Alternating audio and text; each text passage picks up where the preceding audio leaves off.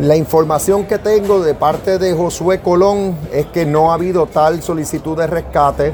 Josué Colón es el que está en un proceso de negociación con esa entidad que lo dispone la ley de política pública energética eh, para lograr que se convierta la fuente de energía en esa, en esa planta a fuentes de energía renovable o limpia.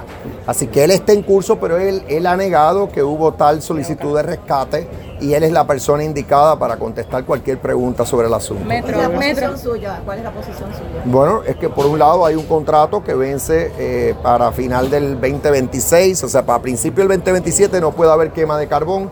Eso está establecido en el contrato, además está establecido en ley. Pero la ley, que es la de política pública energética, permite que se lleven a cabo negociaciones o conversaciones para cambiar la, generación que tiene eh, la entidad eh, para fuentes renovables o limpias.